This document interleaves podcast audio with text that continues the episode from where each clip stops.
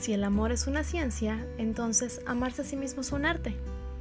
Acompáñenme a descubrir la belleza que se esconde en nuestros más profundos miedos y aprendamos a pintarlos con muchos colores, porque ellos son la galería para nuestro Museo del Amor por la Vida.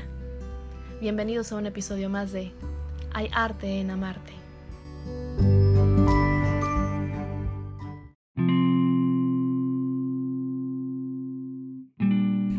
Hola, hola, ¿cómo están? Bienvenidos a otro episodio más de este podcast llamado Hay arte en amarte. Como saben, mi nombre es Vani Solvarán y me da gusto que me acompañen en otro episodio, más que episodio, es en otra reflexión. Y es que como seres humanos tenemos la necesidad de sentirnos amados y de amar además. No importa si es amar a nuestras mascotas, amar a nuestros amigos, a nuestra familia, nuestro trabajo, amar a esa persona especial, pero siempre tenemos la necesidad de amar y de ser amados. Pero cuando se trata de las relaciones, hay algo que nos envuelve en esa magia. Hay gente que dice que el amor no existe, que el amor simplemente es una fórmula química, es un proceso químico que funciona en nuestro cuerpo, así como el enamoramiento. Hay gente que dice que sí existe y que es esa conexión que podemos establecer con una persona para toda la vida. Hay gente que dice que el amor es un estado de ánimo. Hay muchas cosas que se dicen referente al amor. Pero cuando deseamos realmente sentirnos amados, siempre tendemos a crear una persona sin rostro. Y le ponemos características, le ponemos personalidad, a veces hasta le ponemos físico. Y con ese añoro o deseo de que cada vez falte menos para conocerle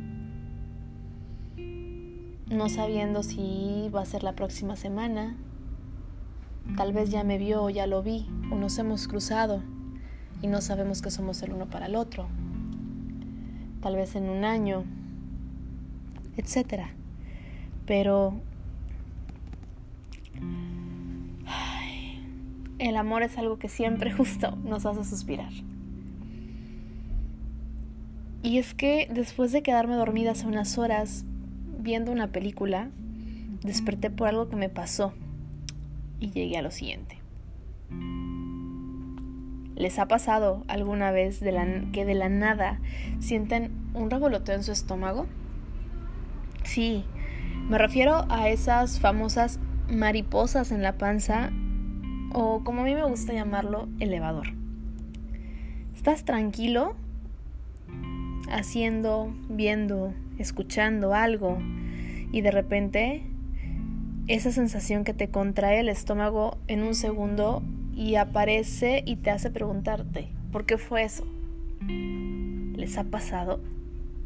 Es una sensación indescriptible, pero es como cuando te dan un beso, como cuando alguien te dice, me gustas, ¿no? Como cuando alguien que te gusta te, te da la mano o te coge la mano. Esa sensación de mariposas en la pancita que yo llamo elevador. A mí sí, a mí sí me ha pasado. Pero cuando me pasa, lo primero que me viene a la mente es, ¿quién está pensando en mí? Vania sacando su lado más cursi como siempre. Y sí, tal vez suene cursi, no sé si existe alguna explicación científica para este fenómeno, pero me gusta creer que es una señal de hacerme saber que esa persona especial y que está destinada para mí está pensando en mí. Y como les decía hace rato, no es que nos hayamos ya conocido en persona, que tal vez sepa su nombre y demás, sus características, dónde trabaja, dónde vive, qué idioma habla. Es simplemente que yo tengo la convicción de que todos en este mundo estamos enlazados con una persona que es nuestro The Only One. Y no me refiero al hilo rojo, que es otra cosa. Y a lo mejor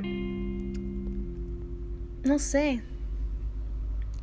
A lo mejor hay quienes ya se encontraron, pero hay otros que no.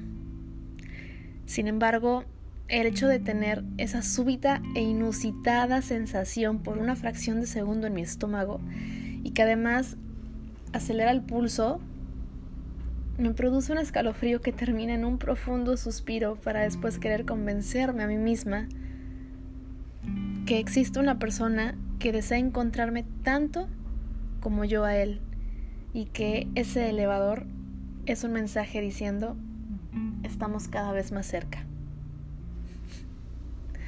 ¿Será? No lo sé. Yo quiero creer que así es. Sea cual sea la razón, al final siempre buscamos un motivo para creer en el amor de pareja, para romantizar ciertas situaciones cotidianas de la vida que igual y no tienen nada que ver con el amor, pero que me gusta creer que, que así es y que exactamente existe una conexión que no sé cómo explicarla con una persona en alguna parte de este planeta que justamente está pensando en mí como yo en él y que cada vez falta menos para que nos conozcamos. Deseo que todos puedan llegar a pensar lo mismo cada vez que sienten ese revoloteo en su pancita de manera inusitada. Y que las personas que ya tienen pareja y son el amor de su vida, cada vez que sientan ese revoloteo en su pancita, es porque piensen que esa persona que tal vez está en el trabajo, de la que se despidieron en la mañana con un beso de buenos días, que tengas un excelente y maravilloso día, esté pensando en ustedes y tal vez esté sintiendo ese, ese mariposeo que también ustedes sintieron porque pensaron también en él o en ella. Les mando un beso y nos vemos en el siguiente podcast.